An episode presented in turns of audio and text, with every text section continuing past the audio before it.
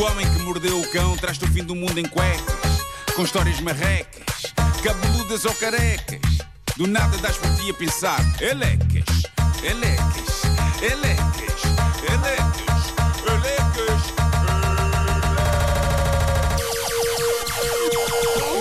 O homem que mordeu o cão traz-te o fim do mundo em cuecas. Elecas. Título deste episódio: Alguém que deu um abraço ao Zé, de por trás.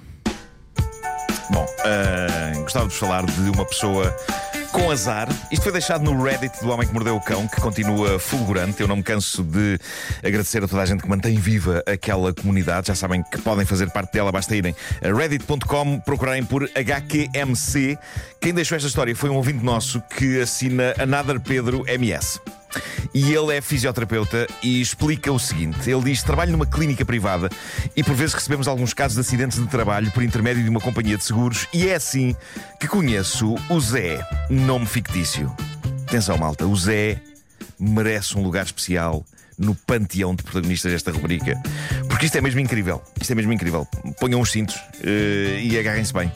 Ah, no primeiro dia, diz o nosso ouvinte fisioterapeuta, a primeira coisa que o Zé me disse foi: Eu tenho muito azar. Mal eu sabia que sim, o pobre homem tinha mesmo muito azar. O acidente de trabalho do Zé foi ter caído de uma escada de alumínio, tendo feito uma lesão no cotovelo que lhe provocava uma dormência constante na mão. Ele pouco ou nada mexia a mão e os dedos e sentia a necessidade de andar sempre a segurar essa mão com a outra, como se tivesse medo de a perder. Para além disso, depois de cair no chão, o Zé ainda levou com o filho da mãe da escada na cara, provocando-lhe um pequeno afundamento visível no osso abaixo do olho. Passou isto, é uma valente chatice, mas isto é o começo, só. Na semana seguinte, diz o nosso ouvinte, o Zé teve dois furos no carro. No outro dia, o carro do Zé avariou no parque de estacionamento da clínica, num dos poucos locais em que estorvava toda a gente. Poucos minutos antes, ele tinha-me dito que tinha um bom carro que nunca lhe tinha dado problemas. no outro dia, o Zé estava a passar por baixo de uma varanda e caiu-lhe uma criança nos braços que tinha caído da varanda de um primeiro andar. Neste caso, neste caso foi sorte, mas caramba, qual a probabilidade? Epá, Mas ele ia a passar na caiu-lhe rua. uma- Sim, sim, trum. Portanto, ele está a andar com os braços para a frente, que é uma coisa normalíssima, não é? Sim, sim. Não é? Não vai cair uma criança? Sério? Não, sabes o que parece? Que é Deus Nosso Senhor a gozar com ele, não É, é? essa- e ele está ele tá a perguntar: o que é que me falta acontecer? E vem Com uma uma criança. pumba. Eh, Mas mais. atenção, aí, atenção, grande Zé. Correu bem, correu bem, Grande claro Zé. que sim, claro que sim. Ah, o Zé foi convidado pela empresa para ir fazer um trabalho a uma outra empresa nas Maurícias com tudo pago. Quando lá chegou, não havia empresa alguma, não havia hotel, não havia nada. Sem dinheiro, o Zé sobreviveu uns dias a comer peixe pescado pelo próprio. Até a sua empresa tratar de tudo para que voltasse. Mas espera aí, esse é um Robinson Crusoe. Onde é que isso foi? Isto é nas, nas Ilhas Maurícias. Um dia o Zé teve um atraso significativo no trabalho e chegou à consulta de fisioterapia quando faltavam 5 minutos para o fim. O Zé entrou, o Zé cumprimentou-me, o Zé riu-se e o Zé foi embora. Eu, de certa maneira, o Zé já é resigna... está resignado já. com a disfunção geral da sua vida. Um dia, diz o nosso ouvinte, o Zé teve uma consulta no hospital, estacionou o carro e deu uma moeda de um euro ao arrumador. 20 metros à frente, apercebeu-se que tinha esquecido da carteira do carro. Quando se virou para trás, encontrou o arrumador dentro da sua carrinha. O Zé correu atrás do meliante, mas não o apanhou. No entanto, encontrou a carteira. Estava lá tudo, exceto o cartão multibanco. Chamou as autoridades, que acharam estranho, visto que o gatuno era conhecido e nunca roubava cartões, apenas uns trocos de vez em quando. Alarmado, o Zé meteu-se na carrinha em direção à casa para bloquear o cartão, foi pela autoestrada, passou na via verde. Esta carrinha do Zé não tinha via verde e o Zé, em vez de pagar o pequeno troço da autoestrada que usou, teve de pagar a autoestrada toda. Ao chegar a casa, o Zé notou um rasgo no interior da carteira, notou também que havia enfiado o cartão nesse rasgo. Que, epá, Epá, eu comprava um livro com a biografia do Zé. que maravilha de vida, pá. Confesso que às vezes, o nosso ouvinte, fisioterapeuta do Zé, até tinha dificuldade em acreditar que tudo isto era verdade. No entanto, no dia seguinte à história do assalto, está o Zé a contar-me esta história com ar agastado e acontece a melhor de todas. Sentado, o Zé exclama: Tudo me acontece, todos os dias me acontece uma. E levanta-se. No momento em que se começa a levantar, ouve-se um inconfundível som de madeira a partir. Som esse vindo de uma das pernas da cadeira em que o Zé estava sentado. O Zé partiu a cadeira ao levantar-se. Perdendo a minha compostura profissional, ri até às lágrimas, enquanto o Zé, impávido e sereno, disse apenas: Posso tirar uma fotografia? É que contado ninguém acredita. E sim, a fotografia da cadeira partida no consultório de fisioterapeuta está publicada no Reddit do Homem que Mordeu o Cão, para que não haja dúvidas. Incrível. No meio disto tudo, há que dizer que o Zé recuperou a sensibilidade na mão e teve alta, nem tudo correu mal. Isso é o mais importante. Pelo menos que o nosso ouvinte saiba. Ele diz que nunca mais soube nada dele desde que as sessões de fisioterapia acabaram. Mas está, está com saudades, claramente. Eu acho que É. nesta altura Quem o, sabe o que é que não aconteceu já, o entretanto. Zé tem que dar notícias só para que nós saibamos se ele está vivo. Está vivo? Sim, basicamente é isso, é isso. Bom, mas há mais motivos de alegria perante tropelias alheias no Reddit do cão. Uma ouvinte desta rubrica, que no Reddit tem o nome Disastrous Silly. O que, como verão, acaba por fazer sentido. E se isto foi um nome aleatório servido pelo Reddit, isto foi cósmico. Ela diz o seguinte: Quando o Criador trouxe Nuno Marco lá ao mundo, deverá ter assinado uma cláusula no contrato em como, 17 anos depois, teria de criar uma espécie de idêntica ou pior versão feminina. E é precisamente esta nossa ouvinte que enumera alguns dos seus problemas. A começar pelo mais grave: déficit de atenção, concentração profunda. Sim, ok, certo. Sentido de orientação na estrada, máximo raio de 2 km. Sim, também preciso de GPS, não vou lá assim à toa. Ah, solto com alguma frequência frases sem noção para estranhos numa tentativa de ser engraçada e acabo frequentemente por deixar pessoas constrangidas. Pá, bate tudo certo. A única coisa que nos separa é que eu consegui que me pagassem para dizer frases sem noção que solto para para estranhos numa tentativa de ser engraçado. De resto. Tudo igual. São várias as histórias de me perder em estacionamentos subterrâneos, largar o carrinho das compras no supermercado, agarrar em carrinhos alheios, tudo certo, já passei por isto tudo. Ou perder o meu carrinho, ir buscar outro, preencher com as mesmas, mas- com as mesmas coisas e no final de tudo, inesperadamente, voltar a encontrar o primeiro carrinho, obrigando-me a ter de repor as compras nas devidas prateleiras. Isto nunca me aconteceu, mas sinto que ainda vou a tempo. Mais, deixar gavetas, portas abertas constantemente e nem os acidentes serem suficientes para as começar a fechar. Comigo isto não acontece porque eu tenho uma espécie de cena obsessiva compulsiva com portas e gavetas abertas. Eu fecho tudo. Boa. Fecho tudo. Eu isso fecho tudo. Ah, ela diz também não ter a capacidade de observar se as pessoas estão mais magras ou gordas 20 quilos. Eu evito fazer quaisquer comentários sobre forma física das pessoas que encontro, não só porque pode ser desagradável para as pessoas, mas também já vi casos demais de pessoas que dizem coisas do género: Ah, não sabia que estava grávida. E a pessoa responde: Não estou.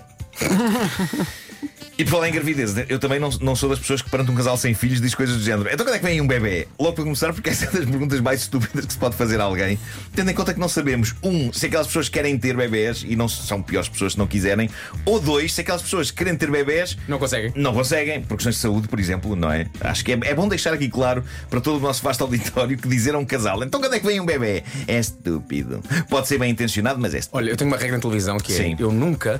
Não, não é televisão, é na vida. Sim, Está notoriamente grávida, Sim. não digo nada. é melhor não. Não digo nada. Mas a pessoa vai ficar ofendida. Corta, Ah, então- cor- corta para ela com bebê nos braços. Ah! Não sabia! Bem visto. Bem visto. Não se notava nada. Não se Bom, faz qualquer eh, jogada de risco. A nossa ouvinte diz que tem uma lista valente que tenciona um dia escrever um livro com as suas histórias e chamar-lhe Somos todos pinguins desajeitados que buscam o equilíbrio no gelo da vida. E eu acho que é uma boa frase. Excelente. É exatamente assim que eu me sinto. Ora bem, eh, a nossa ouvinte diz: há tempos o Marco disse que no início dos relacionamentos amorosos estas distrações até têm graça e que tem receio que daqui a uns anos este tipo de acontecimento comece a aborrecer a namorada. Felizmente, diz ela, eu tenho a sorte de ser casada com um psicólogo cada vez começa a ferver com as minhas sucessivas distrações, é chamada à razão através do seu lado profissional. Ou seja, a nossa ouvinte saca da frase: Meu amor, tu como psicólogo tens de compreender. Adorei que ela faça isto. Mas ela diz que sente que este argumento começa a perder alguma força. Mas diz ela, enfim, obrigada, meu amor. Isto leva-nos então à história que os envolve aos dois, a ela e ao marido. Decorria o ano 2018, diz ela, eu estava mais o meu marido numa papelaria. No fim de escolher o seu jornal, o meu marido colocou-se na fila para pagar. Eu, distraída como sempre, deixei-me ficar junto às prateleiras, a ver revistas e livros, e eis não quando vejo um livro que há muito queria comprar. Esse livro encontrava-se numa prateleira, em frente ao meu marido, do lado direito. E então decidi segredar-lhe ao ouvido que aquele seria o próximo livro que eu queria comprar. Avancei na direção dele, abracei-o por trás, sem que ele se virasse, aproximei o meu nariz e boca da sua orelha e apontei na direção do livro, dizendo: Vês, este é o livro de que te falei. Terminei a frase com um suave e macio açoite no rabo. Como quem se despede, no sentido de não ocupar lugar necessário na fila. Problema: no segundo em que dou o açoite no rabo, o meu suposto marido vira-se e, para meu desapontamento, embaraço e horror, tratava-se nada mais nada menos que um desconhecido. Pá, isto é espetacular. É espetacular porque tem aqui vários níveis de leitura. Nós não podemos deixar passar uma coisa extraordinária neste acontecimento, que é este completo estranho levou uma palmadinha sexy nas nádegas, sim senhor, mas antes disso, ele deixou-se abraçar uns momentos por esta igualmente completa estranha sem se virar. E eu adoro esse detalhe. E como diz uma outra seguidora no Reddit do cão nos comentários, talvez tenhas feito um homem solitário feliz por alguns segundos. É isso? Eu gosto de acreditar nisso, não é? Aquele homem levou um abraço por trás e se calhar passado um ou dois segundos de dúvida ele pensou: Fogo, há anos que ninguém me faz isto. Lá está. Deixa-me aproveitar. Bom, de notar que este senhor, diz ela, tinha algumas parecenças com o meu marido, como vestiam os dois um polo, só que o meu marido era vermelho e do senhor verde, quase igual. Bem, se ela for daltónica, é quase a mesma coisa, não é? Ah, tinham os dois cabelo muito curto, diz ela, e o formato da cabeça parecido e uma estrutura semelhante, embora o senhor fosse uns 15 quilos mais magro. A questão é que a última vez que eu tinha olhado para aquela fila era o meu marido que estava ali, de maneira que nunca ocorreu ao meu cérebro que mais alguém se tivesse colocado na fila, já que o meu foco naquele momento era o livro. Claro, isso também é bem visto. Eu acho que devíamos culpar mais o nosso cérebro pelos nossos desastres. Não fui eu, foi ele. Ah, diz ela, quando o senhor se vira, eu queria, eu queria morrer, como podem imaginar. Só me ocorreu dizer, peço imensa desculpa, pensava que era o meu marido. Marido esse que naquele momento se virou e que, percebendo o que tinha acontecido, desfez em lágrimas de tanto rir. Depois pedi desculpa, proferi cheia de embaraço e voz, de embaraço e voz tremida uma última frase. Confundi-me porque são os dois parecidos. Na verdade, não eram. Assim tanto como isso. E pronto, ela saiu, saiu mais rápido da papelaria. Diz: Ainda hoje consigo sentir o cheiro a Old Spice no pescoço daquele senhor. Eu adoro este detalhe. Ela lembra-se do cheiro a Old Spice, que se calhar nem era o perfume do marido, o que também lhe devia ter feito soar alarmes. Mas há que dizer o seguinte: em miúdo, este tipo de confusão acontecia-me várias vezes. Eu lembro-me de dar a mão a estranhos no supermercado, a julgar que eram a minha mãe.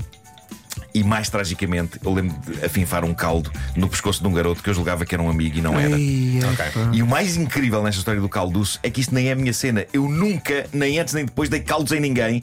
E no dia em que decido, epá, deixa-me cá cumprimentar assim a. Deixa-me cá ser fixe. Ah, rapaz, ser- isso é exato, fixe. exato, exato. Pumba! Ah, peço desculpa. Não sei quem é. Ei. Mas lembro do olhar de terror do miúdo a olhar. Sim. Nunca ninguém olhou para mim com aquele ar de terror. Eu, eu recentemente Eh, também tive antes uma parecida eh, no aeroporto, quando passas as bagagens pelo, pelo raio-x, Sim. à saída é uma confusão, não é? Tipo, tem- tens que voltar a pôr eh, as coisas todas e os relógios e, e há pessoas que despacham mais, mais depressa, há pessoas Sim. que despacham mais devagar. Eu despacho, eu demoro sempre algum tempo, porquê? Porque eh, às vezes pedem para tirar o, o, o tablet e o computador, agora já não, mas eh, era uma grande Às confusão. vezes ainda pedem, sim, sim, essas E coisas. depois queres despachar porque a gente também está a sair. Então há um dia em que eu estou a guardar tudo e olho à procura da Bárbara e não há Bárbara. Hum. Porquê? Bárbara já está mais à frente, ao lado de um sujeito que eu percebo que ela acha que sou eu, mas não sou eu. Mas tu pressentiste logo. E eu o que é que eu faço? Fico calado. Não digo nada e começo a andar atrás, que chego a alguma distância, à espera que haja um momento awkward. Depois que ela tinha que levantar dinheiro, uh, íamos de viagem, mas convinha sempre tendo algum dinheiro connosco. Então ela acho que vira para o homem e diz assim: Olha, vou levantar dinheiro. E o homem nada. Vou levantar dinheiro! E o homem nada. Ah, estás parvo aqui! E de repente o homem olha: Ah, não és tu! Ei, é, pá.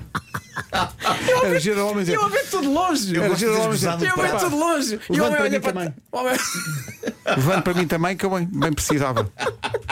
Ai, pá, é maravilhoso! O Homem que Mordeu o Cão foi uma oferta FNAC.pt, janela aberta para todas as novidades Achavas e que era gama eu, não SUV da SEAT, agora com condições imperdíveis em SEAT.pt. Eu gosto de ficado a ver. É tão, é tão- é tão deliciosamente perverso. Deixa-me lá ver até onde é que isto vai. Começa a procurar ela muito longe. Já ao pé da escada rolante que vai lá para cima para o. Mordeu o cão, Para o free shop. todo mundo em cueca. Vou levantar dinheiro. É Então, não responde. Em casa, no carro, Mas era incrível o senhor ter continuado convosco. Comercial.